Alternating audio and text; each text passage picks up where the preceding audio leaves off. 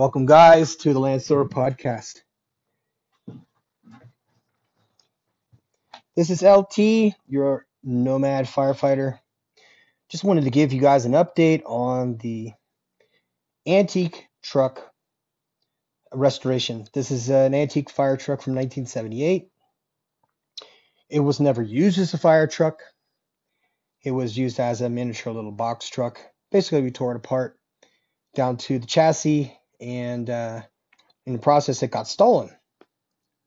Now, if you heard in one of the very early podcasts, about right around November, we got light that the painter had been wasting. This is a guy who has a restoration company, and he does amazing work. And for obvious reasons, uh, business isn't very good right now, and he decided to start uh, picking off his clients who spent more money.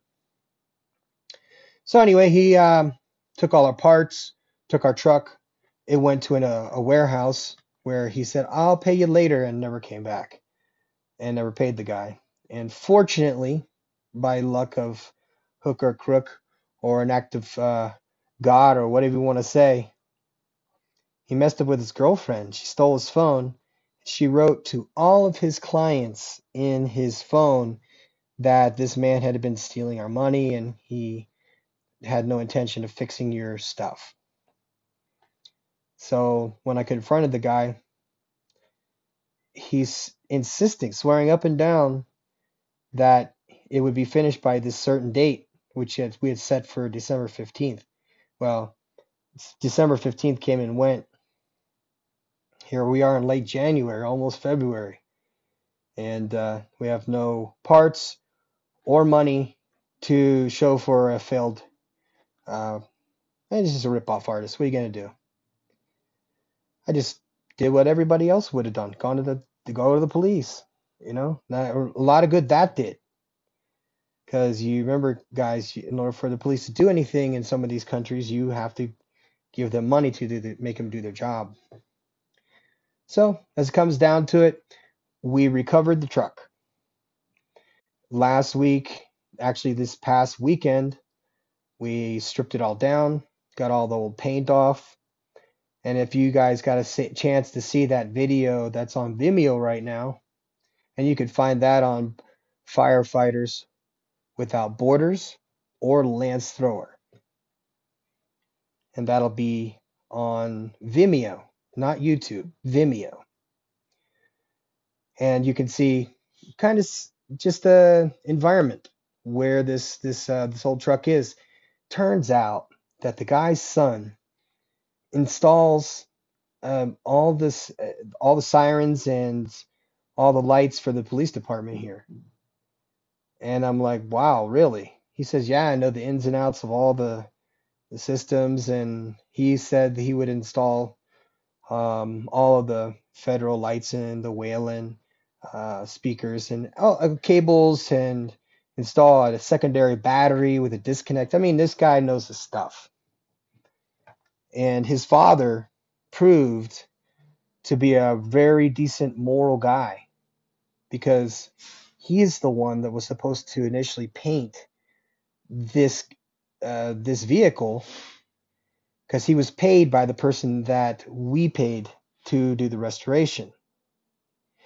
And when we got a hold of the painter via the ex girlfriend, thank you very much, he said, "Oh yes, absolutely. Come on down and and uh, we'll talk about this." Because the guy hadn't paid that warehouse for three months. I guess it was going on. Never paid for materials, never signed a contract with this guy. So I did. I went and got a contract. He signed it. Witnesses, everybody agreed, and the price was about a fraction of what one about a about a third of what we paid this other guy. But this guy is just doing the restoration painting.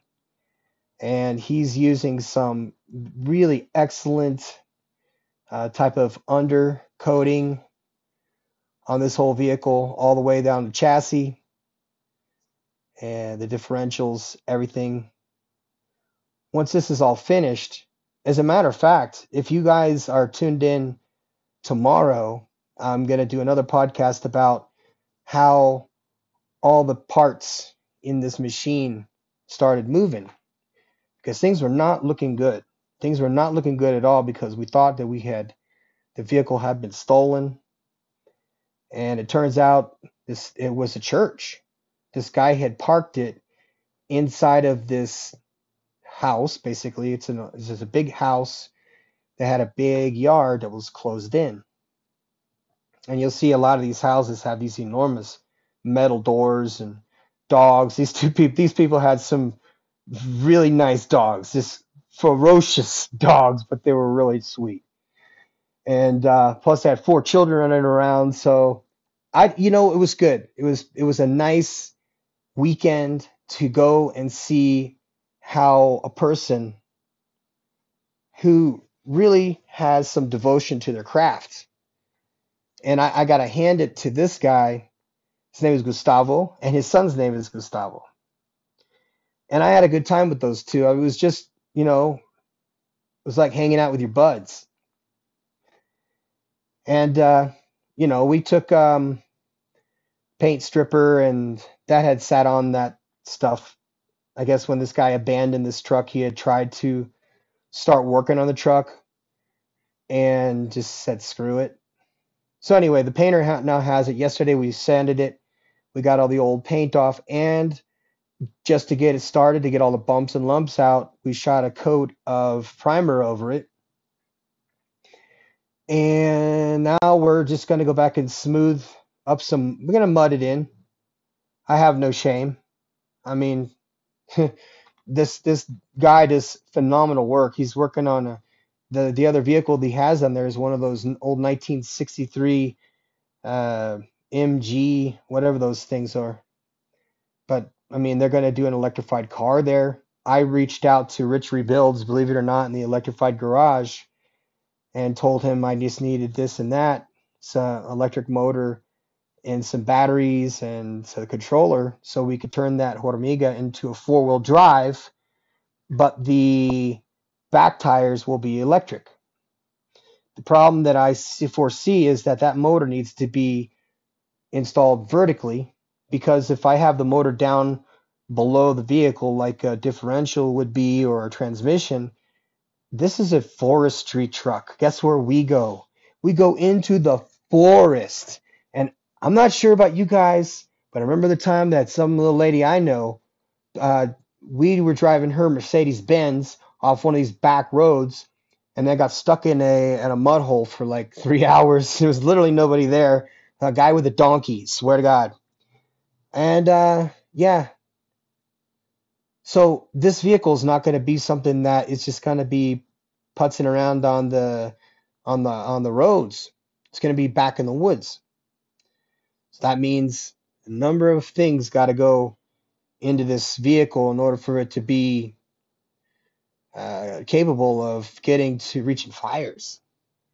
Because if it's too heavy, it'll get stuck all the time. And um, if I don't have the correct suspension, which I want to install a three inch lift kit on the back, a three inch lift kit of some sort on the front, and put in oversized coilovers. So it'd be like a rock crawler type of uh, vehicle, but I'm going to crank them down so that they're not that floppy. If you guys have seen rock crawlers um, uh, suspension systems. The other thing is I want to put an airbag system that I can control inside the cab so I can go up or down, whatever. Maybe I have a payload. I want to put uh, some height on the back end. Because remember, guys, this is a Volkswagen. You know, this is a ladder frame 1978 Volkswagen. Keep in mind, this frame was designed for transport. So it's got a heavy duty frame on it. It's just very old, very worn out. The rear differential, the, the whole back axle is actually comes out of a 1965 Galaxie 500. And it's perfect. Absolutely. I have nothing. compl- I, I, I don't know much about uh, those old cars. I've never driven one. I know they're a road yacht and they're they're pretty powerful. So I got the back end off one. Must be great. It's heavy duty, right? Maybe. And, and install this uh, electric motor vertically.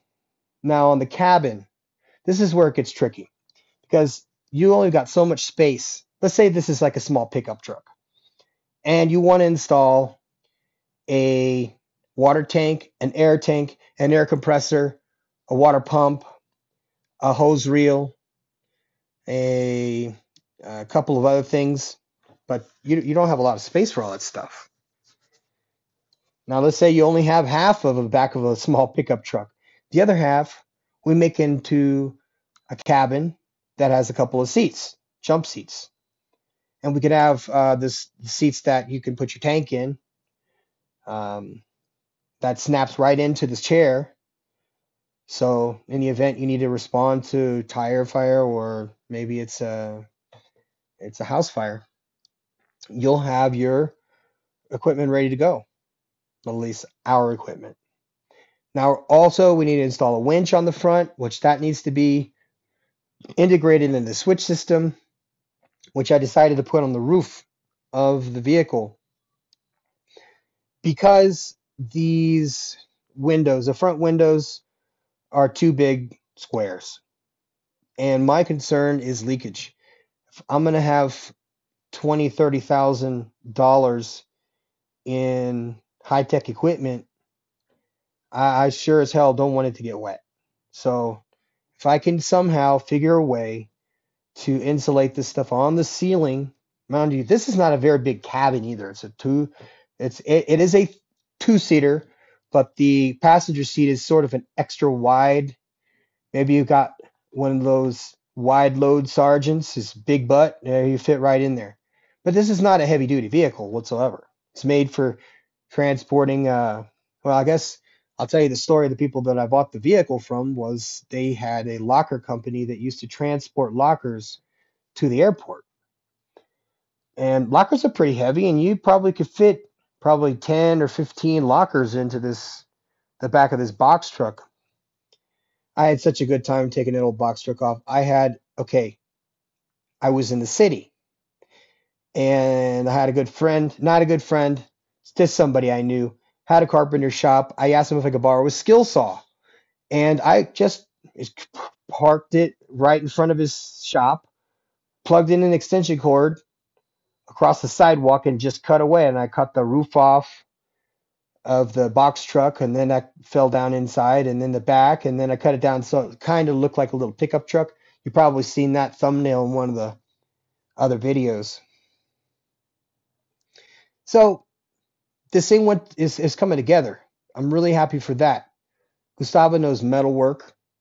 I don't know metalwork. I know how to design things. I don't know how to actually make them go together. I did want to take a welding class and I'll take you guys along for that because it seems like it's an art down here, a real art. Have you ever seen the most beautiful gated houses that just elaborate and beautiful? So for today, just want to tell you this, guys. I could get seriously mad at this painter, but what good would it do? Gonna, what am I going to do? Threaten him?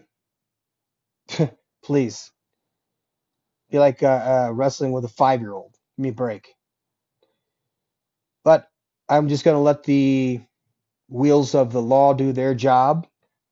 And just just so everyone knows, all of this is documented on video. And one of my friends is going to put together a small but very effectively produced video on what exactly happened to this antique truck, how we got it back, how it looked before and how it looked after. And then when we finally finish, because we are going to be painting in the next two weeks.